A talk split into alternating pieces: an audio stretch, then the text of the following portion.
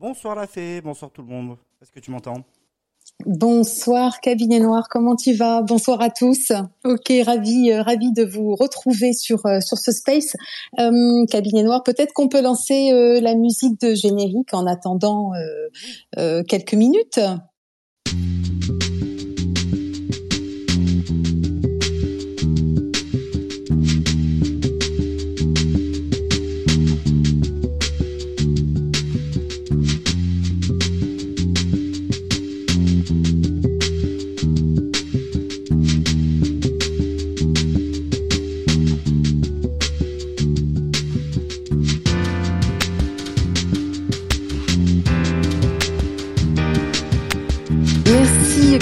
Euh, pour ta complicité et euh, participer à ce co-hosting ce soir pour euh, ce numéro, ce premier numéro de Fragments. Alors l'idée ce soir c'était de recueillir de recueillir vos témoignages de recueillir vos histoires, euh, un moment assez particulier, un fragment de vie, euh, le moment d'une rencontre, voilà, parce que on a, euh, il y a beaucoup de choses sur euh, sur la rencontre. Il y a les bonnes, les belles rencontres, il y a les mauvaises rencontres évidemment, mais euh, moi ce qui m'intéresse, ce sont les belles rencontres, celles qui font chavirer, celles qui font changer des destins, celles qui qui accompagnent, celles qui permettent de grandir, peu importe ce moment, ce moment clé où à un moment donné, euh, euh, vous avez croisé euh, quelqu'un ou peut-être quelque chose. Ça peut être la rencontre avec un livre, un film.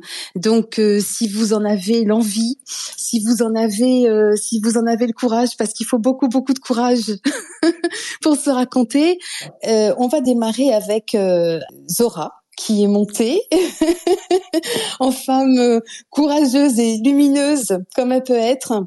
Bonsoir Zora. Bonsoir euh, Nadia et bonsoir à tous. Merci pour euh, merci pour ta participation.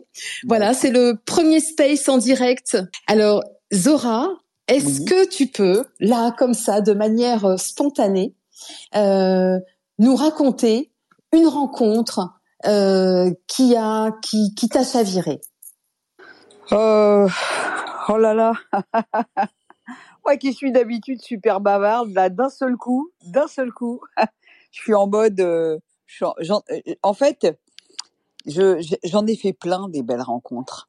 Et, et c'est ça qui est incroyable. Et du coup, c'est compliqué d'en choisir une parmi toutes ces belles rencontres. Euh, bah évidemment, hein, la première belle rencontre de ma vie, bah c'est avec euh, avec Yves, mais c'est c'est ça c'est une ça c'est une histoire d'amour, mais euh, mais non, j'en ai fait plein et, et et moi je j'allais dire j'ai envie de de vous livrer qu'est-ce qui fait une belle rencontre pour moi en tout cas. Une rencontre, c'est à chaque fois quelque chose euh, qui crée presque une passion entre deux personnes qui euh, qui crée une espèce d'alchimie qui fait qu'on est euh, tout à coup euh, heureux et qu'il y a des changements qui vont se produire. En fait, une rencontre, ça permet de faire éclore chez soi et chez l'autre d'ailleurs. Il n'y a pas de hasard dans les rencontres euh, qui permet de faire éclore chez soi des choses qui, qui étaient en sommeil, qui n'étaient pas abouties, qui étaient euh, inconsciente, etc. Et la rencontre permet, c'est un peu comme le printemps, quoi. La rencontre, c'est un peu, c'est un peu le printemps. C'est un peu le printemps de la vie. Euh, on avance, on avance, on a l'impression qu'il se passe rien. Euh, euh, pourtant, on a plein de monde autour de nous. Et puis la rencontre, c'est le petit truc tout neuf, c'est le bourgeon qui va faire qu'il va se passer un truc. Et ça, c'est magique. Et chaque rencontre, en fait, il faut pas lui donner de cahier des charges. Il faut pas se dire est-ce que euh, c'est quelque chose qui va durer, est-ce que c'est quelque chose qui va qui va euh, euh, e-, e-, être pérenne? Est-ce il faut pas essayer de le décortiquer, il faut le vivre. Et quelle que soit l'issue de cette rencontre, pourvu qu'elle est, elle est procurée ou en tout cas qu'elle ait provoqué quelque chose qui a changé dans notre vie et en bien. Et euh, moi, par exemple, mes plus belles rencontres, c'était les rencontres, euh, par exemple, euh, de gens qui m'ont appris à devenir française. Ça, pour moi, c'est les rencontres les plus extraordinaires. parce que ce sont elles qui m'ont fabriqué et qui euh, m'ont aidé à, à, apprivoiser une identité écorchée, une identité euh, faite d'interrogations, de barbelés, de culpabilité, de euh, on appelait ça le cul entre deux chaises, mais le cul entre deux chaises, c'est presque gentil, c'est pire que ça. Et en fait, à chaque fois, j'ai rencontré et j'ai rencontré beaucoup de gens qui, à chaque fois, je sais pas, ils devaient le sentir que j'étais euh, une très bonne apprenante et ils m'ont tendu la France. Voilà, tu connais pas la France? Et pourtant tu es né ici et bon, on va te l'apprendre et je l'ai aimé. Et c'est grâce à ces gens et je l'ai aimé à travers les livres, à travers à travers euh, la, littérature, à travers le français, à travers l'orthographe, à travers la, la, grammaire, à travers le patrimoine, et surtout à travers eux, à travers eux qui étaient, euh, qui, étaient, euh, qui, avaient rien à voir avec ma vie. Et moi, j'essayais de nouer avec ce pays dont je sentais que finalement, il, serait beaucoup plus adapté à, ma soif de liberté dont j'avais pris conscience enfant.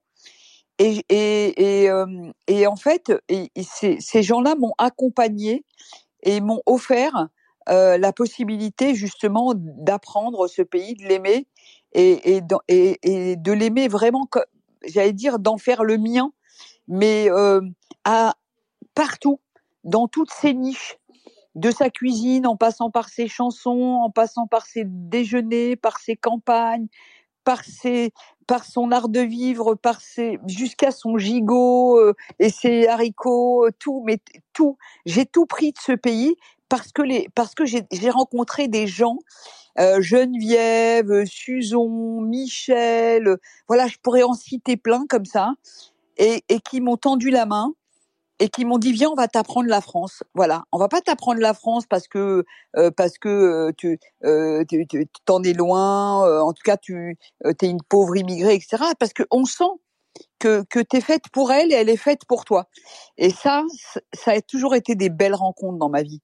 Et, et ça m'a permis justement après avec tout ce qu'ils m'ont appris tout ce qu'ils m'ont donné alors j'étais déjà prédisposée hein, parce que j'aimais lire j'ai aimé la liberté très tôt, j'ai tout de suite pris conscience de l'égalité femmes-hommes et de son importance. J'ai tout de suite compris qu'il y avait des choses culturelles et traditionnelles qui me plaisaient pas. Euh, donc j'étais prédisposée quand même. Mais n'empêche que j'ai trouvé des gens extraordinaires. Et, et, et, et comme j'avais été formée par un père qui m'avait dit, mais tous les êtres humains euh, sont des gens, euh, euh j'allais dire, euh, il n'y a pas de couleur et il n'y a pas de frontières. Euh, euh, il, peut y avoir des gens bien partout. J'étais pas conditionnée euh, à l'origine, à l'ethnie, à, à, la culture, non. Donc j'étais pas déformée par ça. J'avais pas de frontières dans notre famille, on n'avait pas d'intolérance. Et donc ces gens m'ont tendu la main et ils m'ont appris à devenir français. Et ça, c'est des rencontres extraordinaires. Et c'est ces gens-là qui changent notre vie.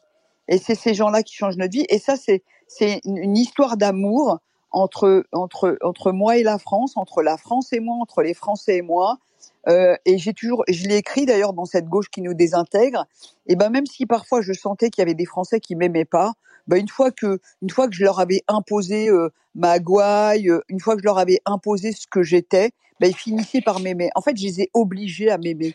Ils n'avaient pas le choix parce que je euh, euh, m'appelais Zora, euh, être la petite fille d'immigré avec ses, ses cheveux bruns tout frisés et puis sa petite tête de petite arabe, et eh ben je m'en foutais. Je dis je m'en fous, tu dois m'aimer, t'as pas le choix parce que je suis née ici et, et ok bon bah d'accord je vais apprendre, mais en, en tous les cas t'as pas le choix. Et en fait les Français ils me l'ont bien rendu, ils me l'ont bien rendu. Je me suis un peu dissoute dans, dans leur mode de vie et, et j'en ai rencontré plein qui, et il y en a encore, qui aiment aussi euh, beaucoup de choses dans nos traditions, dans notre culture, etc. C'est pas un rejet de ce que de, de là où j'étais, mais c'était une communion. Et c'est ces rencontres qui ont permis cette communion. Voilà, j'ai une belle histoire d'amour entre euh, les Français et moi, entre moi et les Français. Euh, je connais presque plus la France que des gens qui sont là depuis beaucoup plus longtemps que moi. D'ailleurs, j'ai plein de copines qui se fichent de moi parce que j'ai un répertoire musical qui est beaucoup plus fourni qu'elle. Euh, je, je, rigole à chaque fois, je leur sors des, chansons, je connais toutes les comptines euh, d'après-guerre, etc. En plus, j'ai fait plein de colos, j'ai fait plein de, de d'endroits, parfois dans, des endroits où il y avait des bonnes sœurs, etc. Et, voilà, ma plus belle histoire d'amour, c'est celle-là. Et ça m'a permis tout au long de ma vie, et jusqu'à récemment, hein, c'est vraiment une confidence que je vous fais, c'est il n'y a que récemment que j'ai réussi à totalement me dire, à, totalement intégrer cette identité française sans, sans en ressentir ni pique, ni culpabilité, ni interrogation. Enfin, enfin, vous vous rendez compte le temps que j'ai mis. En fait, tellement on est, tellement on est bardé de, de, de, d'histoires, etc., de, de, de plein de choses comme ça qu'on vous a collé dans votre vie. Et à un moment donné, on se dit, ah, ça y est, enfin, dans mon identité, je me sens ça, je me sens comme ça. Et en fait, mon histoire, elle est là, elle fait partie de moi, mais elle ne me gêne plus. Elle ne me questionne plus, elle ne m'embête plus, elle ne m'empêche plus de dormir. Et en tout cas, je ne cherche plus rien. Je suis apaisée, apaisée. Ça y est, je, je, je suis devenue, euh, comme dirait l'autre, euh, pur beurre et 1000% camembert. Donc voilà un petit peu euh, la rencontre, ouais, voilà, qui m'est venue à l'esprit et que j'avais envie plutôt de partager avec vous. Bah, Elle est magnifique, merci Zora. Alors justement, d'après toi, comment, qu'est-ce qui peut, qu'est-ce qui peut favoriser euh, le fait d'aller euh, vers cette communion? Qu'est-ce qui, c'est quoi le petit plus qui va aider euh, justement à, à, à, à, franchir ce cap? Qu'est-ce qui facilite? Est-ce que c'est dans la personnalité? Est-ce que c'est euh, l'environnement? Qu'est-ce qui qu'est-ce qui permet euh, à, à, chacun de nous euh, d'y aller de manière plus plus plus aisée, sans peur, j'ai envie de dire bah, la, la première prédisposition, c'est l'ouverture à l'autre et puis la confiance en soi. L'amour, euh, toi tu parles de la rencontre ou de la rencontre avec, euh, dans, dans, dans, mon cas, moi, de la rencontre en général? La rencontre en général est bien sûr ramenée à ta propre euh, expérience. Bah, mais ce, qui, ce qui fait que l'autre est attentif, c'est quand tu lui, c'est quand tu lui offres la possibilité de pouvoir faire des choix par lui-même et que tu lui en donnes toutes les clés, que tu lui imposes rien tu es attentif, tu as envie de as envie de faire ça, etc. Je t'explique. Voilà tout ce qu'il faudrait, je te donne tous les ingrédients pour y arriver. Donc maintenant tu sais et donc tu as tout pour le faire. Voilà, offrir, transmettre, offrir et partager et on prend. Et après on en fait ce qu'on veut. Je pense que la, une, une, des choses importantes dans l'éducation, c'est de dire ça aux enfants. Euh, quand on te quand on te transmet, quand on partage, t'es pas obligé de prendre, euh, t'es pas obligé de mettre euh, en application ce que l'on te donne, mais tu peux prendre et ça te permet de réfléchir, ça te permet de choisir, ça te permet d'avoir les éléments et les ingrédients pour pouvoir faire tes propres choix. Mais quand tu sais pas, quand tu es tout seul, quand il y a, quand tu partages pas, quand tu te frottes pas aux gens, parce que chaque être humain est un livre, chaque être humain est un apport pour l'autre. Nous sommes tous des apports pour l'autre. Moi, je dis toujours que même un con est intéressant, même quelqu'un qui vous déçoit, même quelqu'un, c'est toujours on apprend toujours de tout le monde. Et donc, il faut apprendre à prendre et surtout apprendre à trier ce que l'on reçoit ou ce que l'on prend. Voilà. Et c'est ça, c'est ça qui est important. C'est on, c'est le se frotter à l'humain c'est extrêmement compliqué, c'est douloureux, ça peut être violent.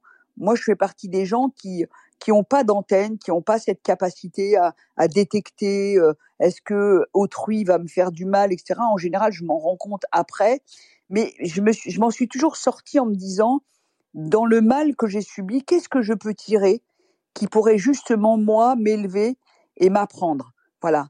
À chaque fois, est-ce qu'on peut apprendre? Est-ce qu'on peut apprendre de ce qu'on a vécu? C'est ça qui est important, tout de suite se mettre en mouvement. Voilà un petit peu comment je, je, vois les choses. Merci beaucoup Zora. Merci pour euh, pour ce partage ben, merci pour votre écoute. Alors, on va euh, passer passer la parole à Mustang. Bonsoir Mustang. Bonsoir.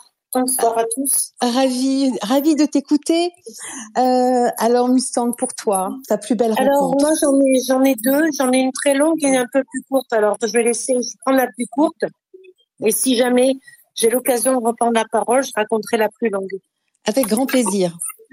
Alors la plus courte, ben, elle a eu lieu il y a un an ou deux, et je faisais mes courses euh, dans mon dans ma petite ville, et je suis tombée sur l'acteur Francis Perrin. Et comme chacun sait, enfin si vous le savez, Francis Perrin a un enfant autiste. Voilà. Et c'est un acteur et une personnalité qui est simple comme pas deux, qui est maire de son petit village à côté de chez moi et qui n'est pas quelqu'un de du showbiz comme on, pourrait euh, appeler. Et j'ai eu le courage de l'interpeller devant la poste et de lui poser des questions sur l'autisme, comment il avait fait avec son enfant, etc. Et sans complexe, il a pris tout son temps pour m'expliquer, pour me parler et, et de voir un acteur qui qui a pris du temps pour moi, une personne complètement lambda, euh, euh, avoir une discussion euh, sur l'autisme pour mon fils, donner des conseils, etc. Eh ben j'ai trouvé ça, euh, j'ai trouvé ça génial. J'ai trouvé ça, j'ai trouvé ça tellement bien que que voilà, j'aime, voilà, je vous en ai fait part. Pour moi, c'était une très très très belle rencontre. Et d'ailleurs, je le rencontre souvent puisqu'on le voit souvent on le voit souvent. Et euh, maintenant, c'est une personne qui me dit bonjour régulièrement. Voilà, c'était euh, c'était ma, ma, petite part de vie euh, que je voulais vous faire partager. Merci beaucoup Mustang. C'est vrai que souvent on a une appréhension euh, vis-à-vis de personnalités, surtout si elles sont euh, très très connues. Euh, et puis euh, quand quand on ose justement franchir ce pas comme tu l'as fait, ben on se rend compte que finalement ce sont des êtres très souvent qui ont beaucoup d'insécurité, mais aussi beaucoup d'humilité. Voilà. Euh, donc, euh, mais en tout cas, je suis ravie. Je suis ravie que tu aies pu euh, que tu aies pu croiser Monsieur Perrin. Je sais que c'est quelqu'un de, de ah comment dire de très euh, de très humaniste, mais au-delà de ça, qui a euh, qui a vraiment cette euh, cette humilité incroyable et qui est dans un combat qu'on connaît, hein, puisqu'il en parle, il en a fait un livre, un combat très très important justement pour pour comprendre l'autisme et, et, tenter de trouver des solutions. Merci beaucoup Mustang pour pour ce petit moment. Alors, on va passer la parole à, à Noisette. Bonsoir Noisette. Bonsoir à tous. Euh, bonsoir à tous les amis. Bonsoir à toi. Alors on on n'interagit pas souvent toutes les deux, mais je suis, écoute, je suis ravie de, de t'avoir sur ce space parce que je t'entends, euh, euh, je t'entends euh, souvent et euh, tu, tu, tu me touches beaucoup évidemment, ah, comme comme, comme, de nombreuses personnes ici, j'en suis sûre. Mais euh, mais j'apprécie vraiment beaucoup euh, ton humilité, ta sincérité et puis euh, ce côté euh, spontané quand euh, quand tu t'exprimes. Voilà. bah écoutez, merci, c'est gentil. Bienvenue, bienvenue à toi et merci en tout cas pour pour ce que tu as à nous partager. Alors, Noisette. Bah moi, je vais te partager pas une célébrité. Oui. Enfin, c'est dans mon tempérament, vous allez voir. je vais juste vous partager euh, ma plus belle rencontre a été celle de ma meilleure copine, qui malheureusement est partie. Elle, elle m'a quitté. Et vous savez, c'était dans les années, début des années 80. Je rencontre une adolescente plutôt, blonde aux yeux bleus. Son père était polonais, ses parents étaient polonais. Moi, j'étais marocaine elle était blonde aux yeux bleus. Moi, j'étais une petite brune aux yeux marrons. Elle était catholique. Moi, j'étais une musulmane. Et ça a été le coup de foudre. Ça a été le coup de foudre pendant, jusqu'à ce que je parte pour joindre l'homme de ma vie en Espagne et qu'elle, elle est partie faire euh, le tour du monde. Et je l'ai perdue de vue et j'ai appris il y a pas longtemps qu'elle était morte. Et ça a été la plus belle histoire d'amour de ma vie, d'amitié.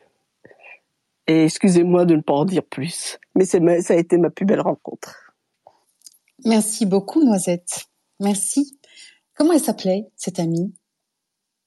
Elle s'appelait Danielle. Danielle. Alors, on va envoyer plein, plein, plein de cœurs pour Danielle et on va avoir une pensée pour elle. Oui, j'ai toujours été terriblement triste de l'avoir perdue de vue parce que c'était mon âme sœur. Et quand des personnes, quand on rencontre quelqu'un qui se connecte tellement bien avec nous, qu'on se dit que n'en trouvera jamais rien d'autre de pareil. Excusez-moi, j'en dirai pas plus. Et bonne soirée. Merci. Merci Noisette. Beaucoup de, beaucoup de respect à toi et un grand big up. Alors Mustang, tu, souhaitais nous raconter une autre, euh, une autre rencontre qui était un petit peu plus longue, mais c'est pas grave. On a un petit peu de, a un temps devant nous. Si tu souhaites le faire. Oui, c'est quand j'avais 20 euh, ans. Euh, J'étais en bac professionnel de secrétariat touristique trilingue. Et durant mon, mon, cursus, j'ai dû aller faire une, un stage, enfin ce qu'on appelait un stage en entreprise d'un an, et je devais choisir un pays anglophone. Alors donc, euh, j'ai choisi l'Angleterre parce que c'était proche de mes parents, de chez moi, puisque à l'époque j'habitais à côté de chez Noisette, là-bas j'habitais Lille à l'époque, et de temps en temps j'aurais pu comme ça revoir mes parents parce qu'un an sans les voir ça aurait été peut-être un peu long. Donc j'ai choisi l'Angleterre. Et donc euh, me voilà partie euh, donc avec mes bagages euh, toute seule dans un pays que je connaissais pas, parlant ben, la langue scolaire hein, comme on peut dire, et puis là, je suis arrivée dans une entreprise euh, qui s'appelait la British Sugar. Et j'ai rencontré euh, des gens là-bas, dont un, patron. J'en ai jamais vu, j'ai jamais connu un patron comme ça. Euh, D'une gentillesse, ils m'ont mis à l'aise tout de suite. Ce sont des gens, on dit que les Britanniques sont un peu froids. Eh ben, pas du tout. Enfin, ou alors j'avais un a priori. Et il m'a mis euh, dans l'ambiance tout de suite. D'ailleurs, j'ai logé chez eux dans leur propre maison. Ils m'ont accueilli et euh, j'étais comme la fille de la famille, c'est-à-dire que je faisais partie de la famille pendant un an de ces gens-là, de, cette, de ce directeur de, société. Et franchement, euh, toutes les anecdotes que j'ai eues là-bas qui m'ont qui m'ont fait, ils m'ont fait vivre des, pendant un an, on en, fait des choses, on en vend, ils nous ont, fait découvrir des choses, même des choses que je n'aurais jamais pensé faire un jour dans ma vie. Style jouer au golf, alors euh, c'est très, c'est, c'est très compliqué, hein, on fait des trous de partout. Enfin, voilà, ce, genre d'activité et euh, je, moi je ne dirais plus jamais de ma vie que les Anglais sont froids, que les Anglais euh, n'ont pas d'humour, que les Anglais ne savent pas vivre, comme beaucoup de le, cliché que nous on a en France. Et moi, il est révolu ce cliché parce que euh, il y a des belles personnes de partout, dans tous les pays, mais là, franchement, j'ai rencontré un couple de, un couple vraiment formidable, et j'ai toujours des rapports avec eux. D'ailleurs, je, je les, ai souvent au téléphone, et depuis mes 20 ans, ils ne m'ont jamais oublié, jamais. Tous les ans, ils m'envoient une carte, tous les ans, ils m'appellent. Euh, régulièrement. Ils prennent des nouvelles de mes enfants, je prends des, des nouvelles des leurs, et, euh, et voilà. Et c'était une rencontre formidable, professionnelle, mais aussi euh, familiale, amicale. Et ça, je crois que je ne l'oublierai jamais. Merci Mustang. Ça, c'est une belle tranche de vie. Merci beaucoup Mustang. On va passer la parole à Yvette. Voilà, bonsoir Yvette. Bonsoir Nadia. Alors Yvette, c'est son c'est son premier space, c'est la première fois qu'elle s'exprime, euh, voilà, euh, devant un auditoire. Merci Yvette pour euh, pour la confiance. alors Yvette, racontez-nous votre plus belle rencontre. Alors la plus belle rencontre, ça a été ben, avec l'homme de ma vie. Voilà. Je travaillais chez BMW à l'époque J'étais secrétaire chez BMW, une très jeune secrétaire. Euh, J'habitais Ménilmontant, enfin le métro Couronne tout précisément. Et normalement, eh bien, euh, le, le siège était à Villiers et je devais descendre faire une correspondance à Belleville. Et là, je ne sais pas ce qui m'a pris. Ben, je j'avais pas envie, donc je suis descendue au métro Belleville. Métro Belleville, euh, en marchant. J'ai rencontré un ami que je connaissais par une personne interposée. Et, eh ben, parmi ses amis, il y avait Claude. Et Claude euh, me, prend, prend ma main. Bonjour, bonjour mademoiselle. À l'époque, euh, je suis pas toute jeune hein, quand même. À l'époque, ça se faisait quand même autrement. Euh, Claude prend la main. Euh, au lieu de baiser ma main, il baise la sienne. Euh, il était habillé avec un long pull, il n'était pas rasé, il avait les cheveux un peu longs, donc rien qui me qui, qui m'inspire confiance. Et puis euh, il y a eu quelque chose, il y a eu une étincelle. Et puis voilà.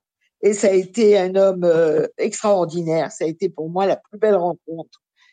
Et puis euh, surtout que lui, euh, natif tunisien, moi, euh, enfant, je suis née à Paris, mais de parents réfugiés polonais. Donc, nous avions vraiment deux, comment dire, deux, deux nous, nous, avions, nous étions dans deux mondes différents. Pas du tout les mêmes, euh, pas du tout les mêmes, comment dire. Euh, pas la même culture. La même culture. Merci Nadia. Donc, euh, mais je crois que tous les deux, ben, on savait que ça allait être le, le jour. Et puis, euh, et puis voilà, c'est comme ça que ça a commencé. Et ça a été la plus belle rencontre, alors que rien, rien ne prédisait à ce que je descende au métro Belleville, au lieu de continuer et d'aller vers chez moi. J'étais jeune, j'avais, j'avais même pas, j'avais 18 ans quand même. Hein. Et puis voilà, c'est comme ça que notre idylle a commencé. La rencontre du feu et de la glace. Tout à fait. Tout Alors, c'était la rencontre de deux êtres et du coup la rencontre de deux familles et de deux cultures. Deux cultures différentes, mais alors complètement à l'opposé. Complètement à l'opposé. Moi, j'étais dans une maison où on parlait le yiddish avec mes parents. Euh, Claude, eh ben, euh, ses parents étaient encore en Tunisie, mais francisés, hein, bien sûr. Claude avait fait des études, il avait continué ses études lorsqu'il est arrivé en France mais c'était carrément deux, euh, c'était l'opposé. rien ne, n'aurait pu permettre quoi que ce soit. Alors justement, qu'est-ce qui a fait que la mayonnaise a pris? Qu'est-ce qu'a fait? Mais je suis tombée sur un mec euh, super. Si, si, vous voulez, quand j'ai connu Claude, mon père était très malade. Et euh, Claude était très grand pour moi, c'est, ça allait être mon père, mon confident, mon copain, mon ami. C'était tout à la fois. Voilà. En lui, euh, dans ses yeux, ben je, je, et puis lui aussi, je pense qu'il a compris que que j'étais à une période de ma vie où où, où voilà, j'étais, on est, on était très esselés, j'étais pas bien. Euh, une maman qui pleurait, euh, ben, qui pleurait son mari qui était très malade une sœur qui avait 11 ans, donc euh, on, est, on était au plus mal. Mais je pense que Claude a dû saisir ce petit truc et puis et puis il avait une âme. Euh, C'était comme ça. Il y avait le petit truc, il y avait les étoiles. Et bon après, euh, Claude est reparti en Tunisie, mais à l'époque, euh, ben, il n'y avait pas le portable, il n'y avait rien du tout, il n'y avait pas le téléphone, il n'y avait pas le portable. Euh, moi, j'avais pas le téléphone à la maison. Eh ben Claude était parti, mais j'étais même pas au courant. C'est les amis avec lesquels nous sortions qui m'avaient dit bah tu sais Claude est parti en Tunisie. Bon bah alors moi-même je me suis dit bon bah voilà c'est c'est c'est foutu, c'est pas euh, c'est pas la peine. Euh, bon bah c'est c'est c'est comme ça. Mais ce que j'ai appris bien plus tard, beaucoup plus tard, Nadia, c'est que euh, marié, mais je l'ai bien appris euh, 45 ans, Claude me l'a avoué, c'est que lorsque lui est parti, parce que son frère, ses parents qui habitaient, puis il y avait son, frère qui habitait en Tunisie, qui venait d'avoir un petit garçon, donc il était parti voir ce petit garçon, voilà, qui venait de naître, qui était son petit neveu. Et il y avait un autre copain euh, à lui, avec lequel nous sortions, qui lui aussi voulait sortir avec moi. Bon, et Claude lui avait dit, écoute, c'était une sorte de, transaction. Le premier des deux auquel euh, Yvette parce que je ne comprenais pas comment ça se fait que le, l'autre ami venait tous les jours à mon arrêt d'autobus où je, pendant un moment, euh, ou alors à la station du métro, qui m'attendait, puis il, m'attendait avec un petit paquet de bonbons. Bon, à la limite, euh, ça commençait à me, m'envahir un peu.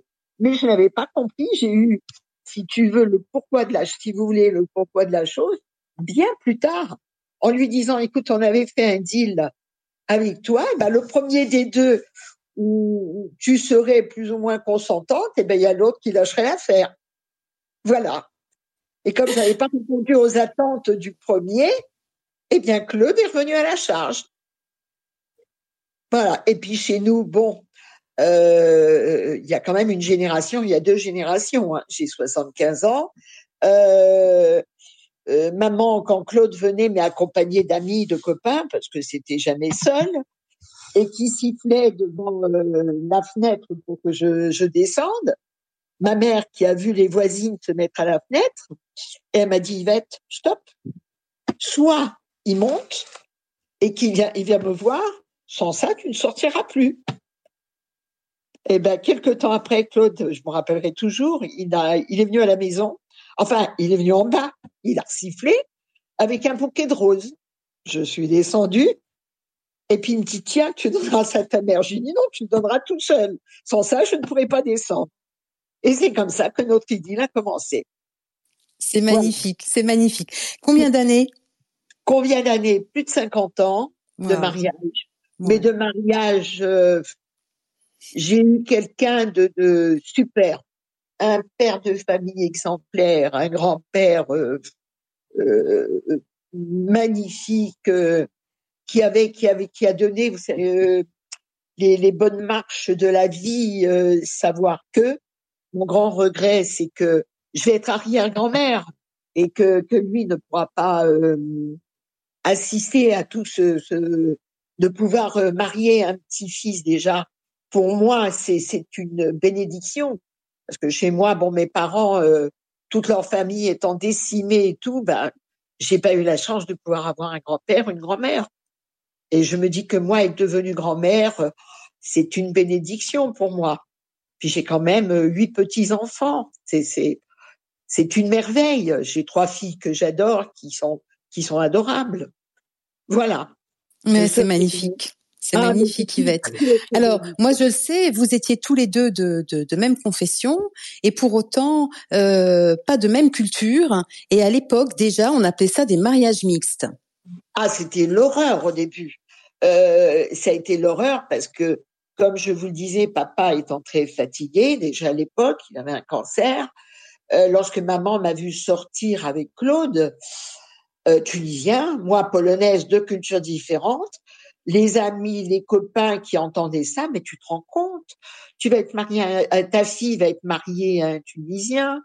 Euh, le, le, truc qu'on avait à l'époque, il aura un enfant chaque année, il sera au chômage. Mais qu'est-ce que tu vas faire? Dans quelle angoisse tu vas avec ta fille?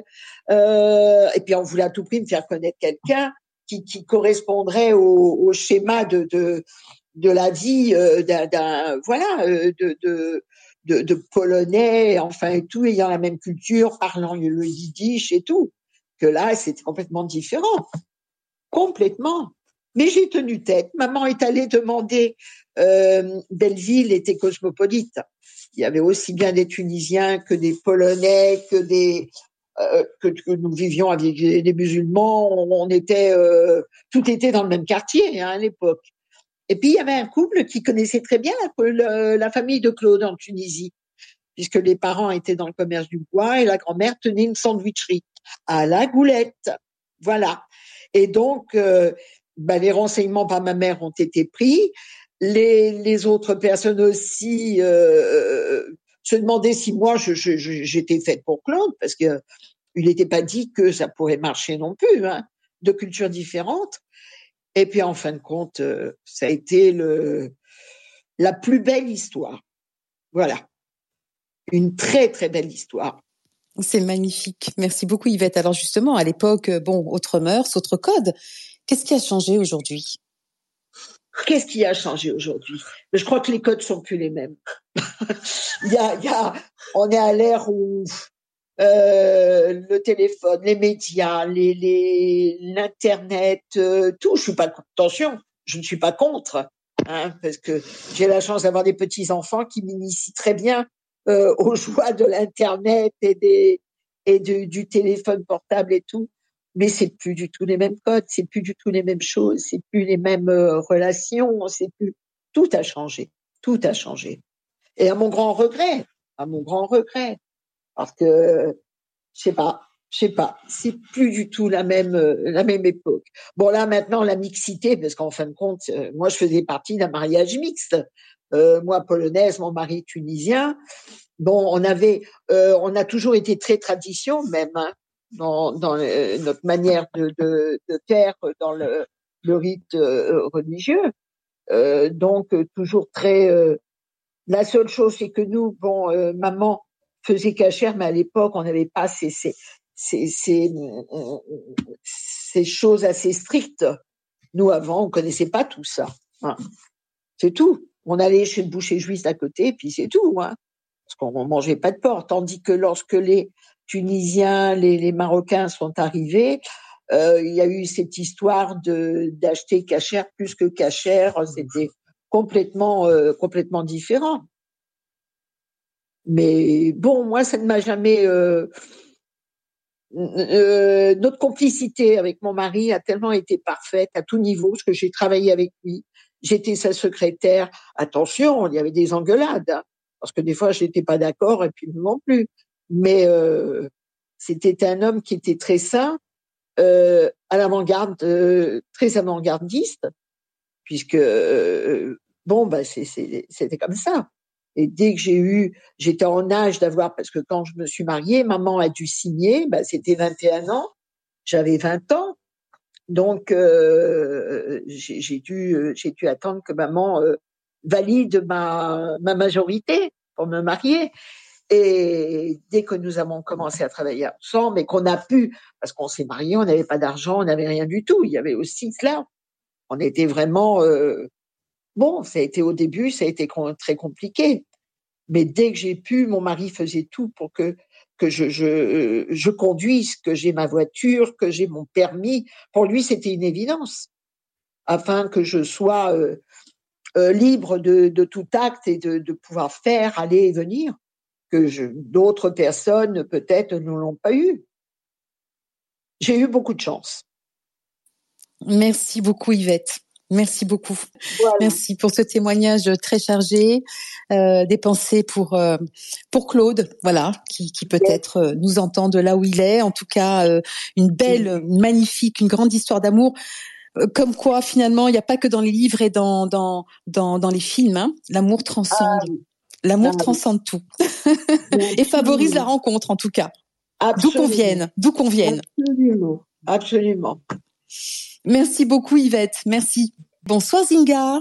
Bonsoir, bonsoir, bonsoir à tous. Euh, bon, alors Zinga Blue, en fait, c'est mon prénom d'écrivaine.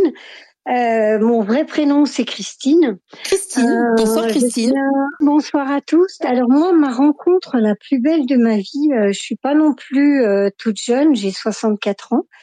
Euh, je suis partie en 89 avec un ami à moi en Algérie un ami qui avait 20 euh, ans auparavant déjà fait un, un très grand voyage en Algérie.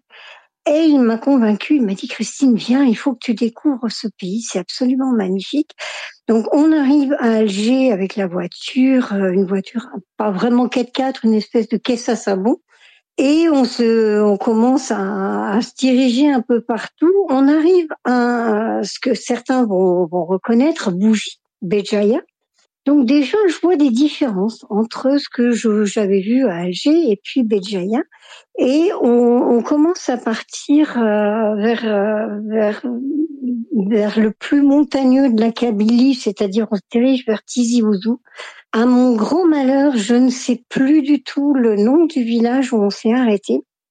Euh, moi, je suis quelqu'un, je suis très cosmopolite. J'ai habité euh, plus de 20 ans en Allemagne, 5 ans en Haïti. Donc moi, apprendre d'autres langues, c'était c'était vraiment très naturel. Et donc, en arrivant en Algérie, j'avais appris à dire choukran, alf choukran, merci, mille merci, etc. J'étais toute fière de moi. Et j'arrive dans ce petit village, il y avait une petite épicerie. Et donc, euh, toute contente, euh, j'achète des petites choses et je dis à la dame, euh, choukran, choukran. Et cette dame me dit, ah, ah, non, ah non. Elle me dit, ici, on ne dit pas choukran, on dit, alors je vais mal le prononcer, sanemirte je la regarde si avant. Et, et c'est vrai que j'avais remarqué déjà au niveau des, vêtements que c'était beaucoup plus coloré, qu'il y avait, c'était un petit peu différent. Enfin, les, les, les, vêtements des femmes kabyles sont quand même un petit peu différents.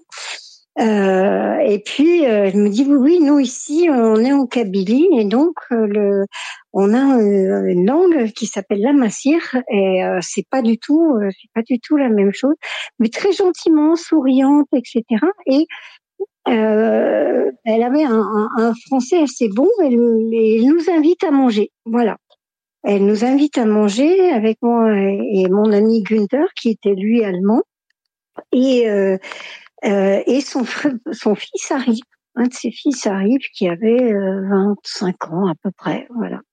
Et euh, lui, ce garçon a commencé à, pas tout de suite, mais tout doucement, à parler de la Kabylie, de ce qui s'y passait, etc. Et avec une colère rentrée. on sentait ce garçon, mais complètement, comment dire, il n'avait pas de haine, mais il avait une vraie colère euh, de de de de de, sa pour sa culture, pour sa langue, euh, pour pour ce peuple kabyle qui apparemment déjà en 89 euh, souffrait quand même pas mal. Euh, et euh, je suis restée de de de cette de cet accueil dans cette famille, de de cette douleur, mais que je n'imaginais pas. En fait, je suis arrivée dans ce pays euh, en me disant, bah, je découvre l'Algérie et dans ce pays, l'Algérie, je découvre une autre Algérie dans l'Algérie, un autre peuple dans l'Algérie. Euh, D'ailleurs, là maintenant, j'ai euh, depuis euh, quelques temps j'ai un peu plus de temps, je, je, je, commence à apprendre la massire, le kabyle. Euh, j'ai beaucoup beaucoup d'amis euh, en, en, Kabylie, euh, mais j'ai aussi beaucoup d'amis, euh, je veux dire, algériens qui ne sont pas kabyles. Hein, voilà, l'un n'empêche pas l'autre. J'ai découvert tout, toutes ces cultures amazighes qui ne sont pas que les Kabyles, mais qui sont les Chleux, etc. Enfin, je vais pas vous, vous dire tout ça ce que je veux dire, c'est cette, cette, cette, femme qui était, euh, qui avait cette robe absolument magnifique, ce, ce garçon qui était euh, absolument plein de, de, de euh, d'une colère rentrée. Et j'ai su bien après, parce qu'en 2001, quand il y a eu les fameuses, l'horreur absolue, hein, parce qu'il y a eu quand même 127 morts en 2001, en juin, mai, avril-juin 2001. Euh, ils ont tiré à balles réelles euh, sur les jeunes Kabyles qui, qui manifestaient. Euh, je ne sais même pas si ce jeune garçon est, est peut-être mort. Enfin voilà, je, je, je, ne saurais jamais. Moi, j'étais en Haïti, j'étais confrontée à des émeutes euh, dans le les pénitenciers de Haïti. Donc, je je, à l'époque, je n'étais pas au courant. Voilà, je l'ai appris en revenant en 2002 en Europe. Et, et euh, oui, je ne sais pas comment vous dire. C'est cette euh, cette noblesse, cette façon de parler, de, de rester euh, malgré tout, euh, comment dire, très très fier. Et, et, et, aussi, ce que je voulais aussi noter, c'est de toute façon les rencontres que j'ai eues en Algérie, l'accueil que j'ai eu.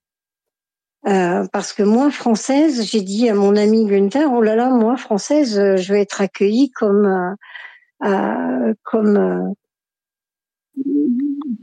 mal accueillie parce que française justement et pas du tout. tout tout le monde a été absolument absolument magnifique avec moi. au contraire, j'ai eu des tas d'autres rencontres avec parce que j'ai fait vraiment le tour de l'Algérie. Hein. Je suis allée jusqu'à Janet, Tamanrasset, j'ai remonté la route du Tanesrouf. Enfin, j'ai deux mois, on a fait un tour de plus de deux mois. Euh, et, et j'ai absolument eu des rencontres euh, magnifiques. Et, croyez-moi, j'ai beaucoup voyagé dans ma vie. J'ai beaucoup travaillé en humanitaire. J'ai été aussi en Turquie pendant le tremblement de terre de 99.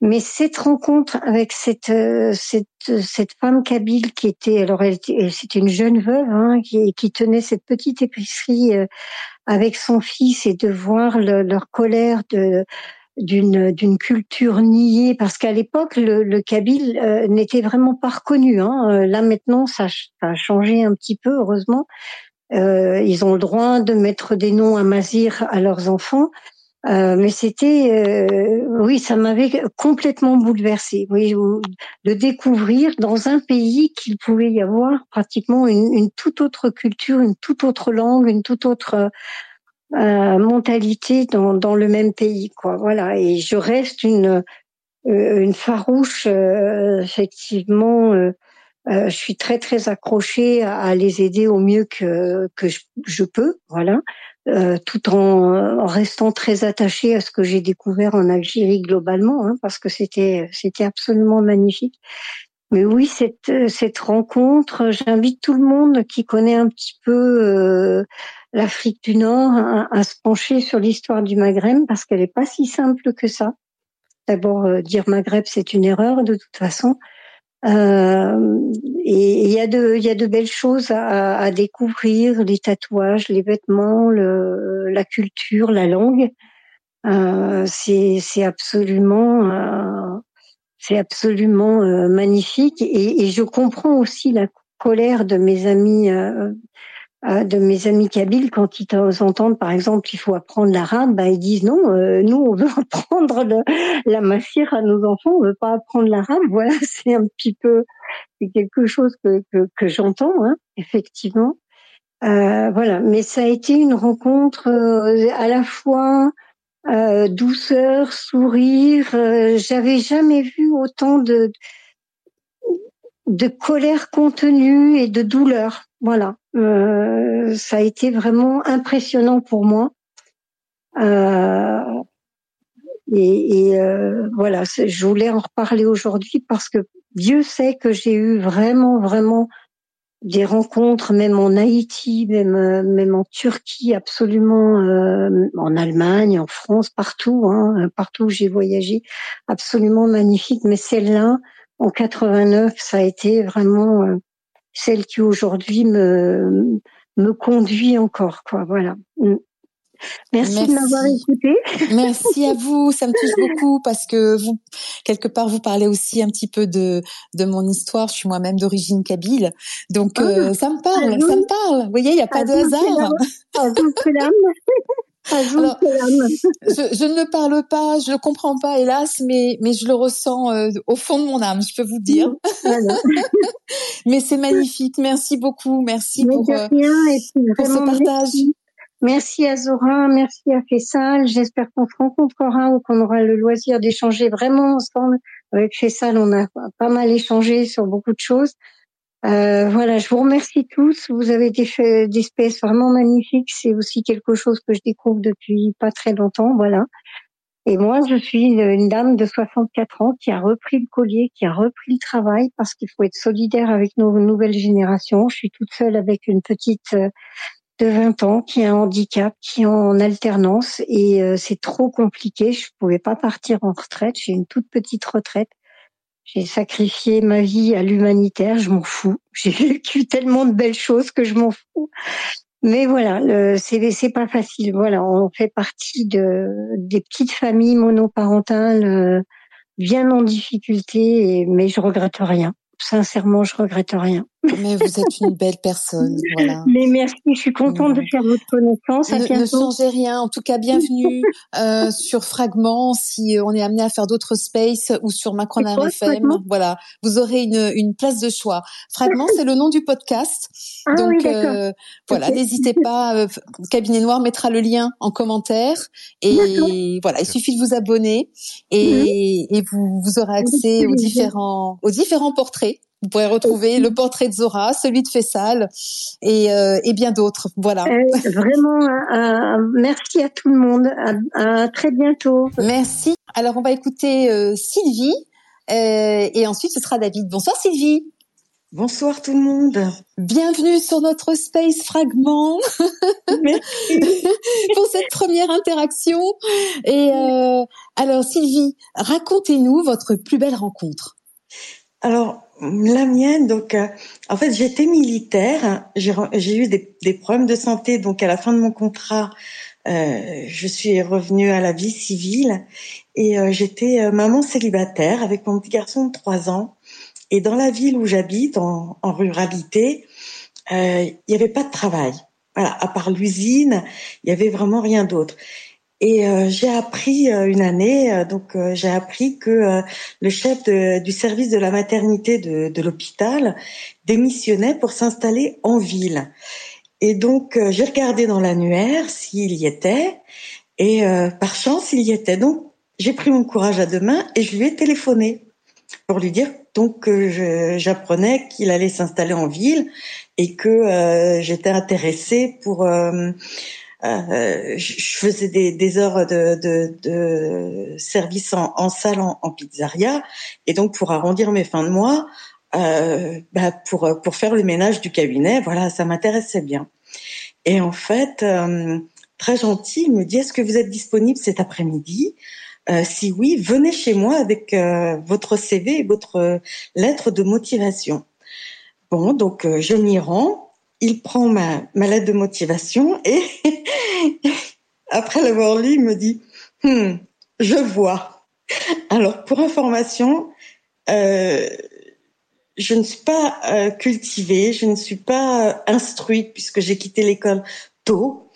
Et donc, je suis dyslexique et, et, je suis vraiment une bille en orthographe.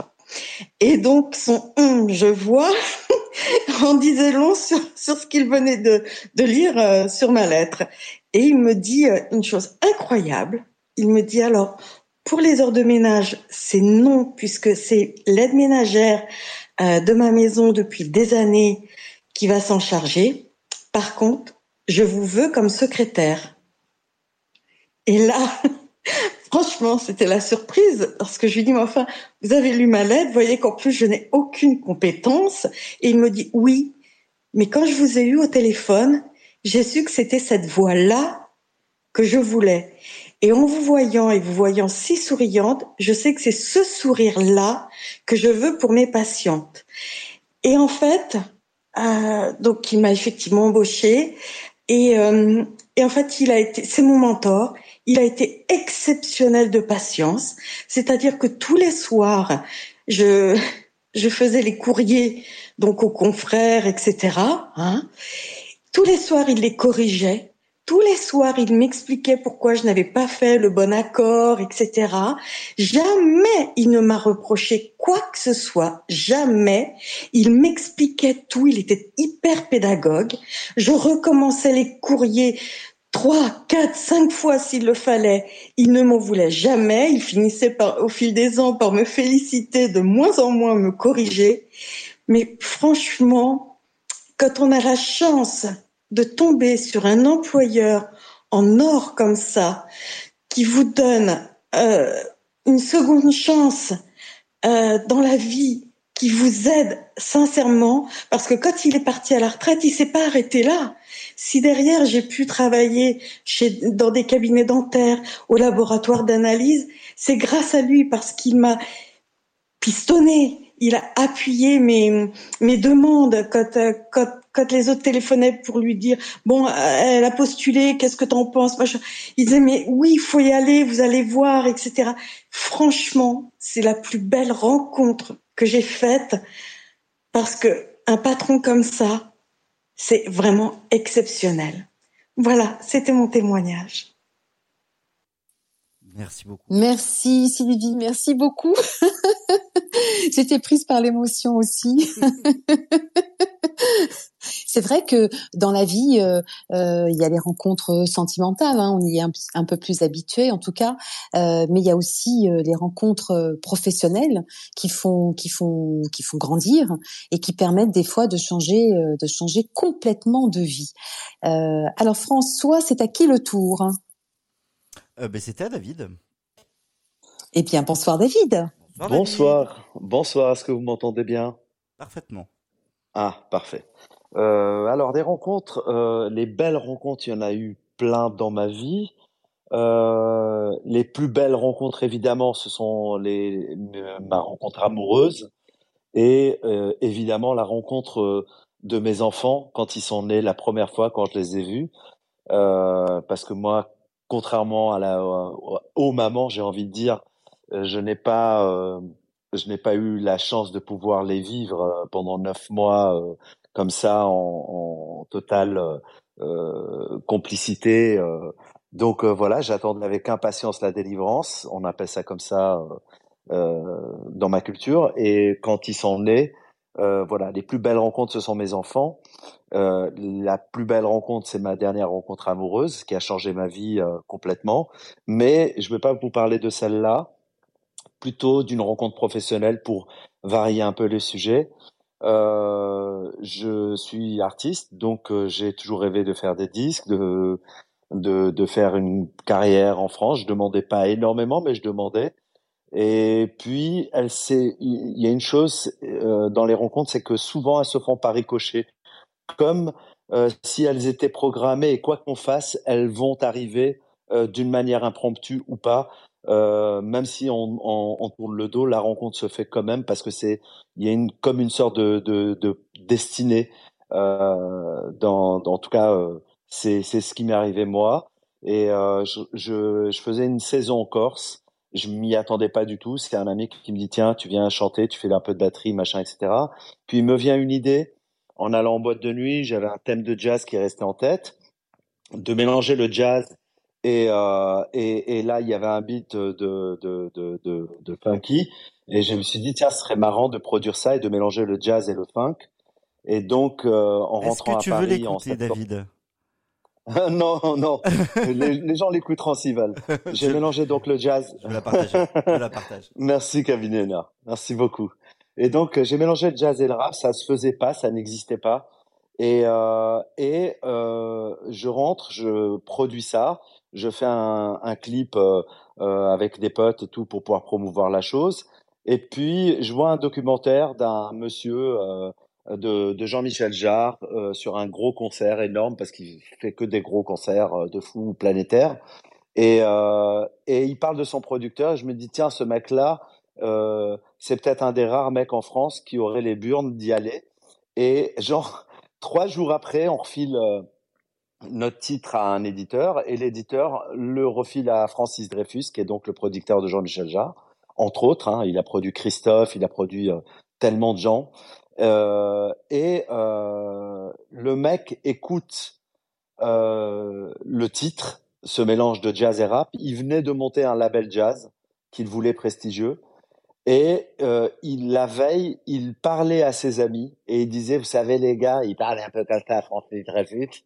Il dit, vous savez les gars, ce qu'il faudrait faire, c'est un truc un peu plus plus fun. Il faudrait mélanger le le jazz avec euh, avec une culture un peu comme ça urbaine. Et en fait, le trois jours après ou non, le lendemain, la veille, euh, ça c'était la veille. Le lendemain arrive ma ma mon ma cassette VHS, c'était comme ça à l'époque, euh, sur son bureau dans les années 90. Et le mec, il tombe par terre et il dit, euh, je veux produire ça.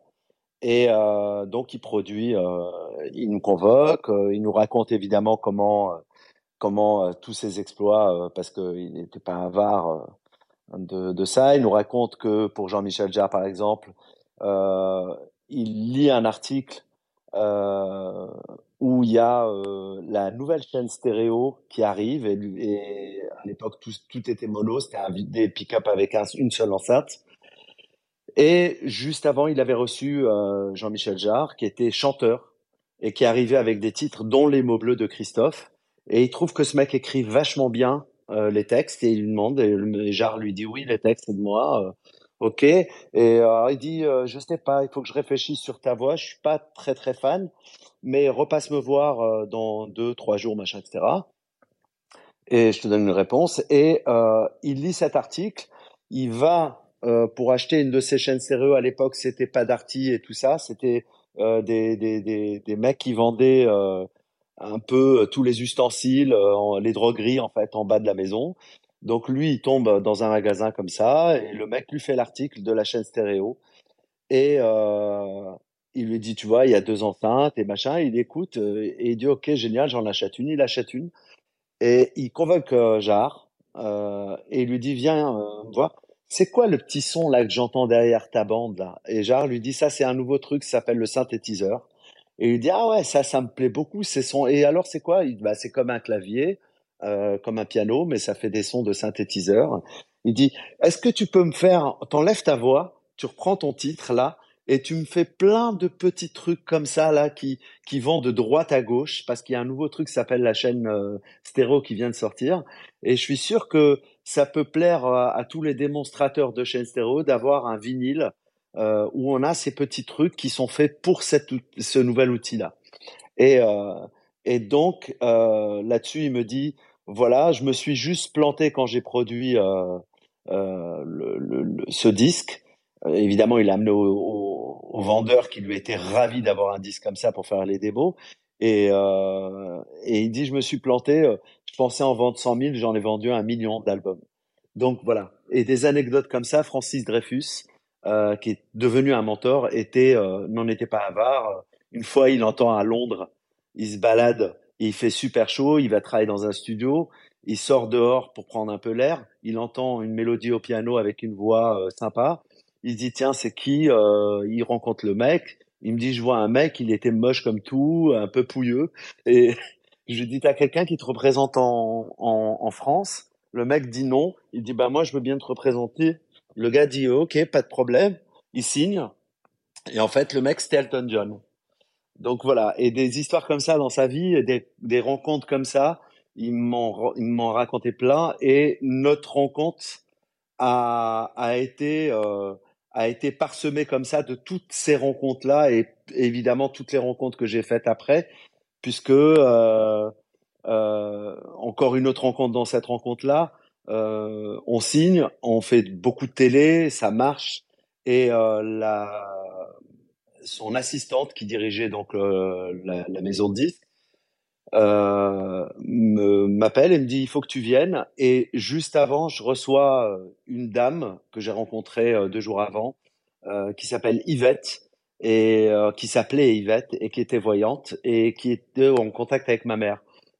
Et elle va à la boutique de ma mère, elle lui dit tu sais ton fils avec son disque, il va aller loin, très très loin, très loin. Alors moi je dis à ma mère ouais loin, loin, ça veut rien dire. Oui je vais en, je sais plus où. euh, en, je devais aller euh, en Europe pour, pour faire un concert. Je dis loin, ça veut rien dire. Elle dit non, non, non, elle a dit que tu allais aller loin en Asie. Donc j'arrive à la maison de disques et, euh, et cette assistante-là me dit euh, euh, écoute David, on a un truc qui est absolument bluffant qui est arrivé. Euh, le Japon te veut absolument pour euh, que tu viennes faire des concerts. Euh, ton disque se vend de ouf là-bas et voilà, ils veulent, ils veulent que, que tu viennes faire des concerts et, interviews et tout le tralala. Donc voilà en gros pour cette rencontre avec Francis Dreyfus qui est là, c'est décédé il y a pas longtemps et qui était un, un, homme merveilleux et, euh, et euh, je suis vraiment ravi de l'avoir croisé moi et d'avoir commencé, euh, d'avoir eu cette chance en tout cas dans ce métier parce qu'on veut tous avoir la chance de pouvoir voir euh, son avoir son titre à la radio ou euh, ou voir le clip passer etc et euh, et le faire avec ce mec là a été énorme puisque ça a été je visais moi juste la France assez modestement et un peu l'Europe et euh, en tout cas le, le, le, Benelux. Et finalement, euh, ben, ça a été le monde et cette belle aventure a duré euh, sept ans. Voilà. Et ça a duré sept ans parce que c'était, j'étais tombé en fait sans me rendre compte dans une mode qu'on appelait l'acid jazz et euh, où le jazz se mélangeait avec euh, la musique urbaine. Euh, voilà, ça a donné des grands groupes comme euh, Jamiroquai, Digable Planet, Brand New Heavies, etc. Voilà la fée. Et merci Cabinet Noir. Merci David. Merci pour, euh, pour, euh, pour ce témoignage et cette tranche de vie On fait ce qu'on peut, hein. avec ce qu'on a. Avec ce qu'on a. Exactement. Mais Je reviendrai sur un autre space pour parler de ma grande rencontre amoureuse. J'en doute pas une demi-seconde.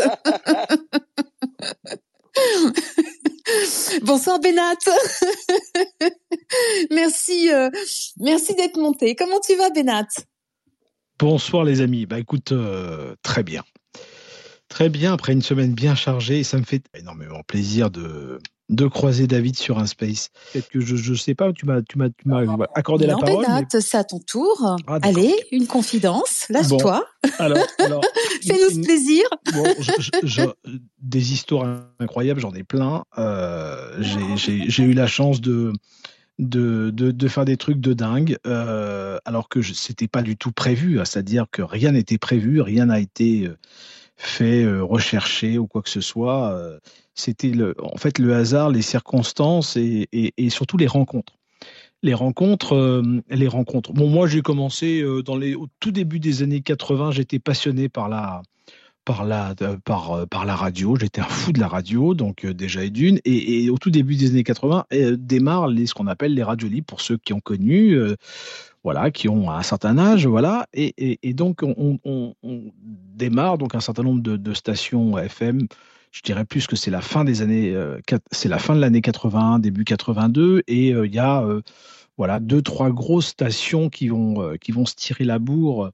On a la voix de lézard carbone 14, hein, donc voilà, grosso modo, c'était une partie, une autre partie c'était énergie et de l'autre partie radio show. Voilà, donc on est on est sur cet environnement-là, sur ce, milieu-là. Et j'ai, euh, moi, j'y suis allé au culot comme ça. Je n'avais rien à foutre le mercredi après-midi. Puis je, me suis amusé à téléphoner, à dire bah, moi, je voudrais être standard, euh, je voudrais aller au standard pour, euh, pour décrocher. Parce qu'il y avait des disques à la demande ou des machins, des trucs. Mais moi, je veux bien venir, ok, j'y vais. Puis je suis allé comme ça, au flanc. Et puis, puis voilà, donc ils m'ont ils m'ont accepté dans leur famille. Et puis j'ai rencontré donc l'ensemble des de ces gens. Et, comme euh, à cette époque-là, les radios, euh, bah, les radios libres, puisque c'était des associations, et donc il n'y avait pas de sous, il n'y avait pas d'argent, il n'y avait pas de publicité en réalité. Donc, donc bon, alors il y avait bien sûr des mécènes qui, qui, qui payaient la partie matérielle, mais pour ce qui était du reste, c'était pour le plaisir en fait de faire de la radio. Et puis bon, bah, l'ensemble des, animateurs, la plupart de des animateurs faisaient ça pour le plaisir quasiment. Hein. Donc bon alors, ils avaient des à côté. Et les à côté, c'est que c'était en fait tous les DJ de tous les clubs parisiens euh, que j'ai pu rencontrer et qui, en fait, m'ont permis de rencontrer d'autres gens puisque je suis allé après dans toutes les boîtes de nuit parisiennes sans connaître. Euh, voilà, je ne connaissais pas du tout le milieu de la nuit. J'ai aucune connaissance particulière, sauf que quelques amis, parce que étant plus jeune, j'avais fait quelques jingles d'où ma, ma, folie des jingles, euh, pour euh, en fait une, euh, un, film qui s'appelait à l'époque Trocadéro Bleu Citron. C'était un film sur les, euh, sur les skateboards à l'époque. C'était un petit film gentil, euh, populaire. voilà, et donc j'avais fait pas mal de, jingles, d'animation là-dessus, parce que j'avais une petite voix un peu titi parisien à l'époque. Euh, voilà, donc j'avais pas du tout l'accent euh, ni pied noir ni machin, mais j'avais plutôt l'accent titi parisien, donc euh, donc ça faisait rire tout le monde, et donc et donc c'est comme ça que j'ai un peu commencé dans ce milieu-là, puis ensuite après voilà la radio, et puis après j'ai rencontré d'autres gens, le milieu de la nuit. Et alors que j'étais relativement jeune quand même, mais bon, comme je faisais plus vieux que mon âge, bah, je sortais le soir, tard, la nuit, et puis bon, bah, de, de rencontre en rencontre, et voilà, on élargit ses cercles. Et puis euh, il arrive, euh, il arrive une année où euh, voilà, je je rencontre un, pote euh, qui habite Antibes, qui faisait des études de marketing, un fou de, fou de cinéma, qui avait, qui avait envie de travailler aux États-Unis. Il part aux États-Unis. Il, il, il, travaille pour une grosse boîte, une grosse boîte de distribution hollywoodienne, pas très connue, mais enfin je veux dire internationalement, mais un petit nom quand même euh, qui était un petit peu connu. Donc euh, bon. Et puis il me dit bah écoute, euh, si tu fais rien au mois de mai, bah, viens avec moi. Je, je, je fais le, le, festival de Cannes. Voilà. Donc je me retrouve.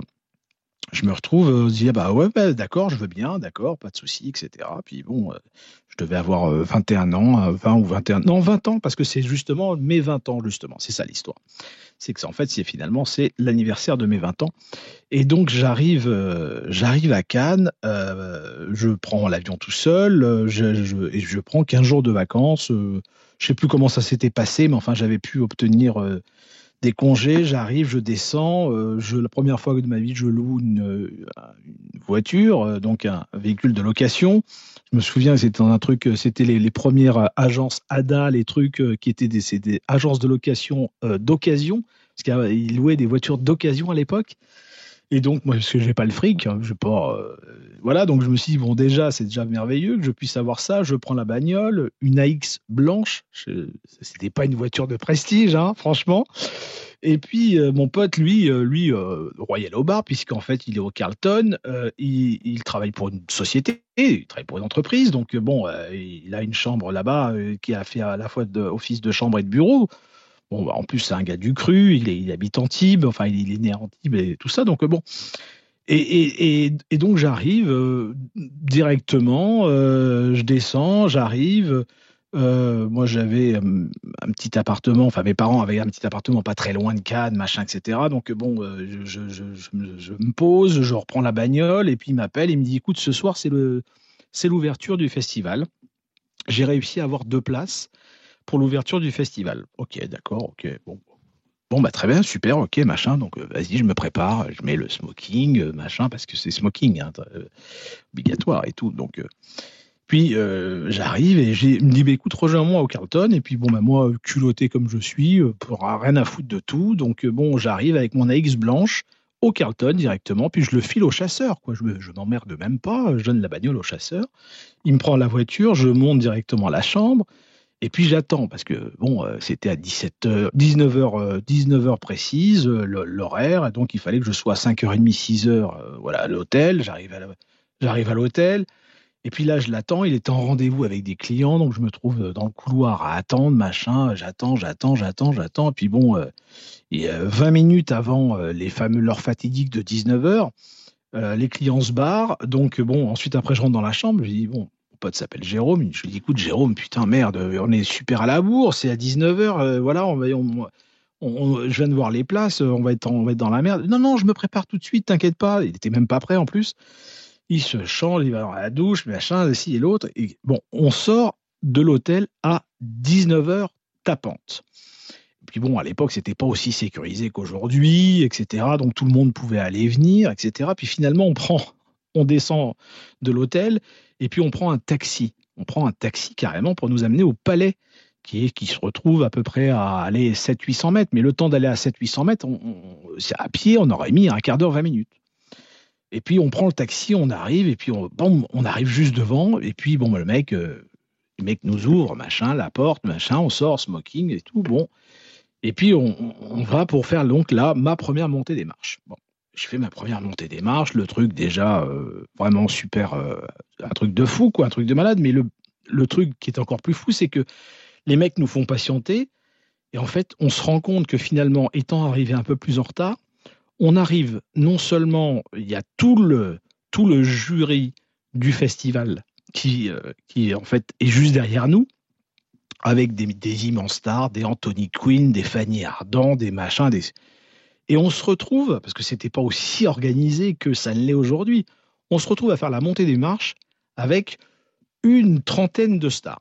Mais alors, c'était un truc de dingo. Moi, je me retrouve en plein milieu. Et puis, je vous rappelle qu'à l'époque, c'était dans les années 90, voilà, euh, 90, je crois, 89 ou 90, il faut, que je retrouve la date. Et à l'époque, il y avait une seule chaîne de télé qui diffusait ça, c'était Canal+. Et c'était super regardé. À l'époque, il n'y avait pas les réseaux sociaux, il n'y avait rien. Donc, il y avait, euh, en plus, Canal+, c'était une jeune, euh, jeune chaîne de télé, machin. Donc, ça, bougeait bien. Puis, les gens adoraient aller regarder les montées des marches du festival. Et moi, je me retrouve, finalement, à passer à la télé, à faire la montée des marches, alors que je suis pas un mec du cinéma, je connais personne dans le cinéma, mais euh, vraiment, et je me retrouve comme ça à faire la montée des marches là-dessus. Et j'ai passé 15 jours de festival où, après, je ne veux pas vous raconter parce que ça pourrait durer des heures, mais honnêtement, j'ai passé les 15 jours de folie à faire toutes les plus grandes fêtes, à faire, je, faisais quasiment toutes les montées, euh, tous les soirs, et puis en plus de ça, la majeure partie du temps, les films étaient pourris. Et, c'était vraiment catastrophique. Et, le pire, c'est que en fait, je fais le festival et on finit le festival avec des trucs encore, encore plus de fous, des histoires de malades. Enfin bon, euh, à tel point que même le, le, j'allais dire le gardien, non, pardon, le concierge de l'hôtel Carlton, j'en ai encore son nom, il me disait, mais, mais comment vous arrivez à faire? Mais c'est pas possible, parce qu'en fait, on, dormait 4 heures par nuit. Même pas. Et on rentrait, il était 4 heures du matin, et puis euh, lui, il commençait à bosser à 8 heures, 8 heures et demie, euh, parce que de la chambre, ça changeait en bureau, enfin bon, tout, tout le team, et puis on, repartait, euh, et ça a été 15 jours de folie furieuse, où alors là, il pouvait se passer une guerre atomique, machin, etc. On, est complètement dans une bulle, complètement euh, avec des fêtes pas possibles, où euh, je trinque, je bois du champagne avec le James Bond de l'époque, qui était Timothy Dalton, avec Valeria Colino. Euh, je me retrouve en dîner privé à la Villa UGC, au Suquet, pour ceux qui connaissent à Cannes. Et euh, voilà, je passe une soirée de fou. Heureusement d'ailleurs euh, qu'il y avait Valéria Colino parce qu'elle parlait euh, français et que moi je parlais très mal l'anglais. C'était une catastrophe et qu'avec Timothy c'était impossible de parler. Mais enfin, je trinquais avec James Bond quoi. Mais à l'époque, il n'y avait pas les téléphones portables, il n'y avait même pas les, les appareils jetables. Donc c'était, je regrette simplement de cette époque-là parce que j'ai aucun souvenir photo. Si les seuls souvenirs que j'ai en fait, c'est les montées de marche parce que les montées de marche elles étaient filmées et j'ai quelques rushs, en effet, que euh, d'ailleurs j'ai dû, payer, j'ai dû repayer chèrement à TF1, mais je les ai quand même achetés parce que, euh, bon, voilà. Donc ça, c'était un souvenir perso que j'ai encore en cassette VHS. Il faudrait d'ailleurs que je les... Voilà quel était euh, mon souvenir de mes 20 ans. Voilà. Donc, Merci beaucoup, Benat. Voilà l'histoire. tu nous as embarqué là, à Cannes, le festival, la montée des ah marches, Canal+, ah la grande époque. Ah oui, c'était un truc de, mais c'était un truc de dingue, quoi. Moi, je me suis retrouvé dans une histoire euh, où euh, j'avais, enfin, je veux dire, c'était pas du tout mon milieu, mais j'ai joué le jeu à fond la caisse, et puis bah, avec des drôleries, des, des, des déconnades complets, puis euh, j'étais pas du tout, moi, je me prenais pas du tout au sérieux, je m'en foutais complètement. C'est après le retour. C'est au retour où je vois tous mes potes, on me dit mais qu'est-ce que t'as fait? Mais t'es garde du corps ou quoi? Mais dis-moi, on te voit tous les soirs te faire la montée des mains. Mais qu'est-ce Qu'est-ce qui se passe? T'as changé de boulot T'es devenu, euh, tu, tu, parles dans, le cinéma Enfin bon, pas du, pas du tout. Mais bon, c'est euh, comme ça. Voilà. Voilà les amis, c'est tout ce que je voulais vous raconter. Euh, voilà, mes 20 ans, les 20 ans de Bénat. Voilà. Merci beaucoup. Merci pour le partage. Merci Bénat. Bonsoir Leïla. Bonsoir. Bienvenue sur Fragment. Bah merci euh, pour ce joli space qui est plein plein d'émotions, de joie, de bonheur. Merci beaucoup. Je passe un très bon moment et euh, je me suis dit est-ce que je raconte ma plus belle rencontre? J'ai dit oui, non, oui, non, je sais. Oh que oui. Allez. Alors euh, bon bah j'ai fait plein de rencontres dans ma vie, mais j'en ai une qui m'a particulièrement le plus touchée. Alors, euh, j'ai 40 ans, c'est, je fais un bilan de vie et euh, alors il y a un, bah, tout un cheminement qui a été, euh, bah, toi tu connais, hein, l'a fait euh, plus ou moins difficile, avec une envie folle de réussir dans la vie. À 20 ans, euh, bah, je me lance dans le milieu professionnel. je suis quelqu'un de très solitaire hein, depuis toute petite. Hein, je, je connais très peu de monde. J'ai très peu d'amis, euh, j'en ai pratiquement pas d'ailleurs. Euh, je suis quelqu'un vraiment qui vit dans sa petite bulle et, et pendant euh, toute ma vie jusqu'à l'âge de 40 ans où là euh, ben je divorce, enfin je me sépare, euh, je perds ma maman, j'ai réussi certes, hein, professionnellement tout va bien, mes enfants je les ai élevés dans ce que je voulais et, et là, euh, le le burn, euh, je dirais pas un burn-out parce que je ne sais pas ce que c'est, mais disons une un, un, mal de vivre total euh, parce que là je suis de nouveau seule comme depuis mon enfance comme ça. Et puis j'étais vraiment pas bien et je prends mon vélo j'adore faire du vélo et je vais sur le bord de mer je m'assois sur le sur la plage et bien sûr je pleure et je fais le point de ma vie. Je me dis t'as toujours couru, t'as toujours voulu euh, euh tout, une ascension sociale, t'as et puis là tout euh, tout part en vrille quoi. Il y a plus rien, il y a plus de maman, il y a il y a il y a bah, plus de famille, tout est disloqué, etc. Et, et je m'allonge et, et je pleure, ma grosse larme Et d'un coup, soudainement, je sais pas si les gens sont croyants ou pas croyants, j'en sais rien. Je regarde, je me relève et je m'assois et je regarde l'horizon au loin. Et au loin, je vois euh, quelqu'un me sourire. Et, et à ce moment-là, je ferme les yeux et je me dis qu'est-ce que je vois au loin? Et puis je me, je vois euh, comme un enfant en fait. Et soudainement, je suis replongée euh, dans mes souvenirs d'enfance en fait. Et je revois cette petite fille euh, en Tunisie, gambader dans la plaine. Je revois cette petite fille qui sourit, qui est pleine de vie. Je revois cette grand-mère qui me prenait dans ses bras. Et et je me dis, euh, et puis en fait, je me revois, je me revois enfant avec tous ces rêves d'enfant qui a envie de grandir, d'enfant qui a envie d'être la plus belle. Euh, et puis je revois ces moments de bonheur avec une femme qui était très tendre, ces moments où euh, on partage des vies, des mots d'amour. Euh, ces, ces moments où on, est, on a la paix, on a cette enfance qu'on oublie souvent, ces cet enfant qu'on oublie.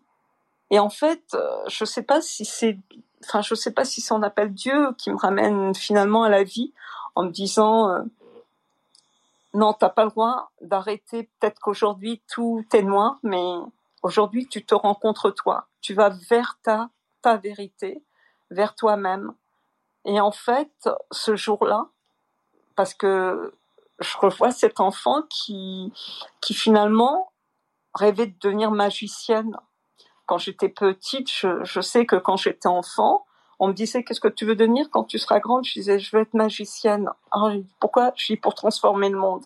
J'étais une Amélie Poulain, hein, fin de l'époque, et euh, et et en fait je me suis dit mais en fait tu peux devenir magicienne aujourd'hui et j'avais envie de simplement de, de raconter cette rencontre parce que je crois que c'était la plus belle rencontre qu'on peut faire.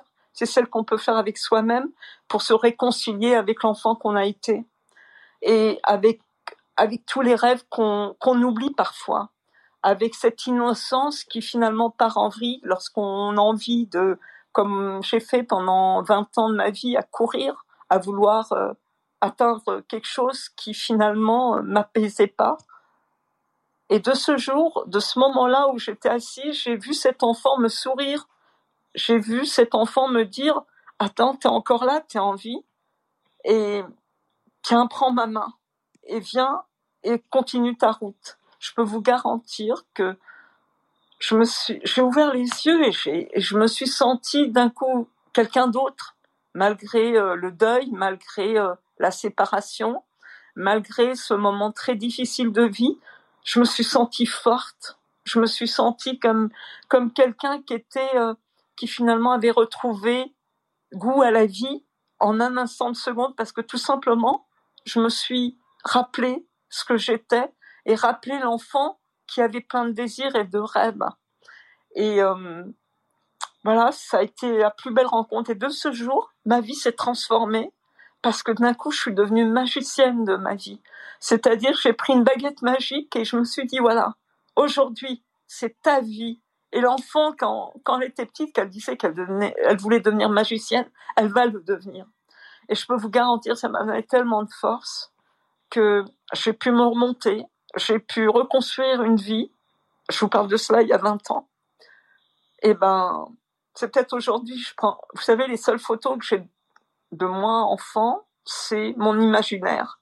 C'est peut-être pour ça aujourd'hui je fais plein de photos de mode et tout, quelque part pour me réconcilier avec mon passé. Mais en même temps, c'est pour euh, pour ne jamais oublier que lorsqu'on va mal lorsqu'on n'est pas bien, on doit penser à l'enfant qu'on a été. Et à chaque fois que moi je vais mal, je m'assois sur le bord de mer et je regarde l'horizon. Et je peux vous garantir que cet enfant, revient en moi et me redonne toutes les forces. Voilà, c'est ma plus belle rencontre, c'est de retrouver goût à la vie grâce à l'enfant que que j'ai enfin réconcilié avec moi-même. Voilà, tout simplement. la rencontre avec soi. Ah. Merci beaucoup, Leïla. Merci pour euh, pour ce témoignage touchant et puis euh, euh, pour pour avoir ce courage de se raconter, comme vous l'avez eu, euh, en tout cas euh, tous et toutes. Et, et, et merci Leïla aussi pour euh, pour tous tes postes quotidiens, ces bulles de bonne humeur, de couleur, de de beauté, euh, qui sont euh, qui sont des bulles très touchantes, mais euh, qui sont de, des, des, des vrais bonjours du matin numérique, j'ai envie de dire. Voilà. Alors Leïla, elle est présente sur Instagram, sur TikTok, sur Twitter. Elle est aussi, bien sûr, c'est une passionnée de mode. Euh, c'est une, passionnée, euh, une passionnée du, du, vêtement, mais c'est surtout une passionnée du beau. Voilà. Euh, merci à toi, Leïla. Merci beaucoup. Je vais dire simplement une chose, c'est que lorsqu'on veut rencontrer des gens euh, extraordinaires, moi je sais qu'après cette histoire-là, j'ai rencontré plein de gens extraordinaires parce que euh, parce que tout simplement, il faut simplement ouvrir les yeux. Parce que la vie nous offre des gens extraordinaires, notamment quelqu'un a dit sur les spaces, on rencontre des gens, on rencontre des bonnes âmes, on rencontre euh, parce qu'on en fait parce qu'on dialogue, parce qu'on s'ouvre et je crois qu'on est c'est important aussi. Les rencontres ne peuvent pas se faire si on parle pas avec son cœur. Voilà, ça c'est important. Je crois que il faut un moment euh, lâcher prise et dialoguer dialoguer parce que c'est important. C'est c'est la magie de la vie en fait. Voilà. Merci. Merci à toi, Leïla. Ouais, effectivement, la magie de la vie. Et c'est vrai que quand on quand on commence à s'autoriser, à se dire que finalement euh, euh, j'y ai droit aussi, mais pas le droit dans le sens euh, je veux absolument et c'est comme ça, pas autrement. Non, c'est juste se dire je n'ai pas d'enjeu, je n'ai rien à perdre.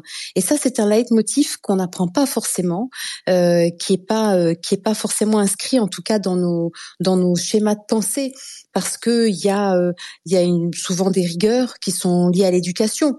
On nous apprend à nous tenir correctement, à ne pas adresser la parole facilement, euh, etc., etc. Donc, on est plutôt élevé avec des peurs, hein, avec toujours euh, ce côté méfiant. Mais quand on arrive à se connecter avec euh, justement ce que tu appelles ton enfant intérieur, en tout cas l'enfant libre, cette partie de soi qui a été, qui n'est plus, mais qui a été. Et c'est cette partie quelque part euh, certainement qui, qui qui nous construit. Ce moment euh, où on a eu euh, on a eu ses rêves, on s'est projeté en disant ah mais quand je serai grande, euh, voilà ce sera comme ça, comme ça, comme ça, ou je ou j'aurai ça, ou je deviendrai ça. Et puis la vie passe comme un rouleau compresseur. Et il y a des moments où on peut s'arrêter et se poser la question de se dire ok alors qu'est-ce que j'ai pu réaliser, pas réaliser, où j'en suis? Qu'est-ce que j'ai envie? Quelles sont mes envies? Quels sont mes désirs? Qu'est-ce qu'il me reste à accomplir encore pour euh, pour euh, pour grandir, mais surtout pour me sentir vivante ou vivant, peu importe. Mais en tout cas, sentir ce qu'on appelle la vivance. Donc euh, faire ce qui nous fait du bien. Alors c'est toujours plus facile à dire qu'à faire, mais on se rend compte que dans la rencontre, il y a toujours, euh, quand on écoute les témoignages, ou en tout cas quand on quand on a euh, euh, cette capacité à, à, à savoir écouter, il y a un moment indicible.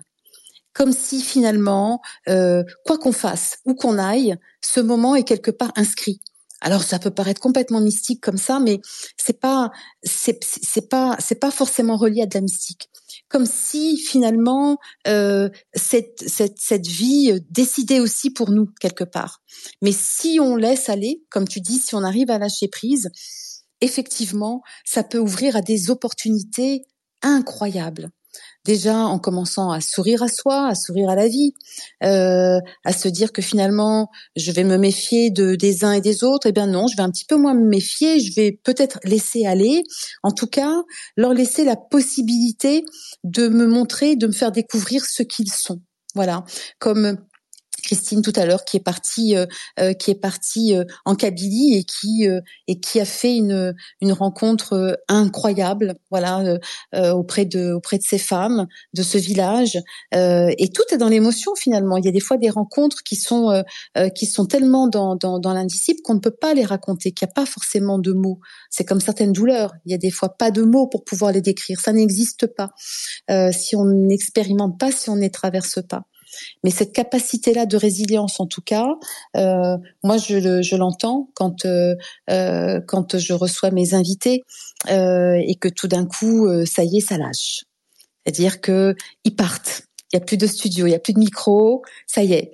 Et là, on a quelque chose de pur en fait, parce que on ne parle pas à quelqu'un, mais on parle à tout ce qui peut nous entendre, à tout ce qui est en capacité de nous écouter. C'est ça qui est beau dans la rencontre aussi. Et puis après, il y a les, il y a les rencontres qui forgent, bien sûr, celles qui font euh, changer euh, euh, des, des, parcours, des destins de, de façon complètement inouïe. Ça peut être une rencontre sentimentale ou professionnelle qui fait qu'on va changer de, on va changer de pays, on va changer complètement de, de culture, même de façon de vivre. Mais notre capacité d'adaptation, la façon dont on va pouvoir accueillir ça, va nous permettre aussi de le vivre le, le mieux, le mieux qui soit en tout cas. Alors, euh, puisqu'on arrive plus ou moins sur la fin de notre space euh, de fragments de vie, euh, eh bien moi je vais vous raconter une histoire qui n'est pas mon histoire, mais euh, qui est l'histoire d'une rencontre euh, qui m'a été racontée euh, par ma maman. et c'est une histoire qui m'a longtemps longtemps accompagnée pour euh, comment dire, avec laquelle j'ai grandi, où je me suis dit que finalement, dans le pire peut se trouver le meilleur, etc., etc. Donc ma maman était une toute petite fille, elle devait avoir 7-8 euh, ans à l'époque, dans ces montagnes de Kabylie. Elle était gardienne de chèvres, elle était bergère. Et puis euh, bon bah la guerre est arrivée et euh, euh, au plus euh, au plus fort moment de, de, de, cette guerre, elle était euh, donc dans ce village euh, éloigné. les hommes étaient dans le maquis et les femmes restaient au village pour garder les enfants et puis et puis les animaux. les soldats sont arrivés, des soldats français. donc elle s'est sauvée, elle est partie en courant dans la forêt et elle a été rattrapée par un soldat. Euh, un soldat. Donc elle s'est retrouvée à terre et euh, avec euh, contre elle donc en joue par le fusil de ce soldat qui était un jeune homme. Et elle me dit, il avait des yeux si bleus, mais si bleus que je ne savais plus si c'était ses yeux ou le ciel. Et, et en même temps, j'étais tellement dans ma peur que je n'ai vu que ses yeux. Et ce soldat lui dit, sauve-toi. Il aurait pu lui tirer dessus, il ne l'a pas fait. Donc elle s'est sauvée. Des années plus tard, elle est arrivée en France, euh, elle a passé son certificat d'études et à l'époque, c'était euh, euh, les cours pigiers pour devenir sténodactylo parce que c'était la profession qui était très très recherchée. Et donc, elle décroche son diplôme et euh, elle répond à une annonce. Donc, euh, elle rentre dans, dans, dans, ce bureau pour l'entretien, elle s'assoit et elle regarde ce visage, ce monsieur qui était en face d'elle, et ce monsieur la regarde. Et elle me dit, il y a eu un, un le temps s'est figé, le temps s'est arrêté parce que ces yeux-là, je ne pouvais pas les oublier. Et en fait, de l'autre côté du bureau, c'est ce fameux soldat qu'il avait mise en joue des années auparavant euh, dans ce fameux maquis, qui aurait pu la tuer, mais qui ne l'a pas fait, qui lui a sauvé la vie en lui disant sauve-toi. Et ce jour-là, elle se, retrouvait en fait euh, devant son premier employeur, euh, qui s'appelait euh, Monsieur Bruno, et euh, avec lequel elle a travaillé pendant des années, qui a été son mentor. Et vous voyez, la rencontre finalement dans la guerre euh, dans le pire. Des fois, euh, il y a des instants comme ça suspendus où euh, l'humanité fait place, où l'intelligence fait place. Et alors, pourquoi? Qu'est-ce que qu'est-ce que c'est que ce destin? Qu'est-ce qui a fait que des années après, elle se retrouve face à ce monsieur Bruno? On ne le saura jamais. En attendant, il l'a il l'a il l'a longtemps accompagné, il l'a longtemps formé. Et grâce à lui, euh, ben grâce à lui, euh, voilà, elle a eu une carrière professionnelle euh, très très intéressante. Voilà. Moi, c'est une histoire qui m'a énormément touchée parce que au-delà de l'aspect anecdotique, parce que la guerre, parce que la petite fille, etc., etc., c'est finalement cette part d'humanité qu'on peut retrouver dans des moments les plus improbables. Voilà, c'est comme dans des situations d'urgence où tout d'un coup on est prêt à tout ou à rien, mais il y a ce fil euh, invisible qui fait que voilà, on va agir ou réagir complètement différemment et ça peut modifier complètement le cours euh, le cours de notre vie. Voilà, comme de dire ben je suis né ici et pas ailleurs. Donc finalement euh, bon cette vie-là, je l'ai parce que je suis née ici. Mais si j'étais née ailleurs, ça aurait été différent. Si j'avais rencontré d'autres personnes, je serais devenue quelqu'un d'autre, etc., etc.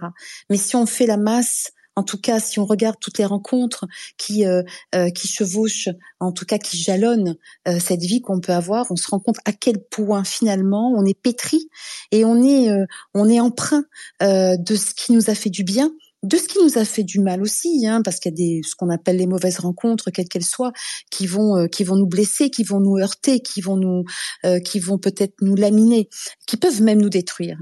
mais il y a toujours cette possibilité de, de, de, de se relever. Il y a toujours une, une ressource, il y a toujours ce, cet instinct de survie euh, qui va faire qu'on va, à un moment ou à un autre, être capable de se dépasser pour continuer à vivre ce qu'on a à vivre.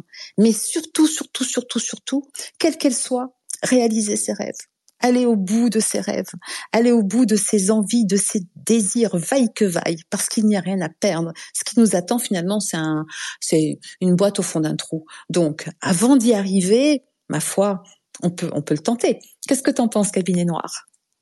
Oui, tout à fait. Mais écoutez, si euh, s'il n'y a pas d'autres euh, personnes qui souhaitent euh, qui souhaitent monter pour comment dire nous raconter une une rencontre, eh bien c'est pas bien grave parce que je pense qu'on va être amené avec le cabinet noir à faire une seconde édition sur un autre thème. pour que vous sachiez, c'est que l'enregistrement de ce space va être transformé en podcast. nous allons découper tous les témoignages. Et donc, ça fera l'objet d'un podcast bonus. Et euh, bien sûr, à la rentrée, euh, euh, vous retrouverez de nouveaux épisodes. Il y a un épisode en cours qui est celui de Mamadou, alors qui est aussi une rencontre incroyable, Mamadou. C'est l'épisode 6 de, de Fragment que j'ai rencontré, euh, mais alors complètement par hasard, lors d'un salon, euh, salon Vivatech. Et en fait, euh, je, je, on, on, faisait des stands avec avec Zora, on cherchait des sous pour des projets, et, et ce grand gaillard d'un mètre 98 m'a percuté. Et, il me dit, mais excusez-moi, vous vous êtes une start-up? Alors je lui dis non non non, on n'est pas start-up, mais vous vous êtes qui? Ah ben moi, euh, moi je développe mon appli et il commence à me raconter son histoire. Et là je lui dis oh toi mon gars, je vais te prendre dans mes filets, tu m'intéresses. voilà, c'est comme ça qu'il s'est retrouvé au studio et qu'on a pu faire ce, ce podcast fragment. En tout cas, moi, j'ai eu un, réel plaisir à partager ce moment avec vous, à vous écouter. Merci pour votre pour votre courage, pour votre bienveillance et euh, pour vos témoignages, évidemment. Merci à tous. C'est top. Merci beaucoup. Merci du fond du cœur. À très vite, à très bientôt. Bye bye.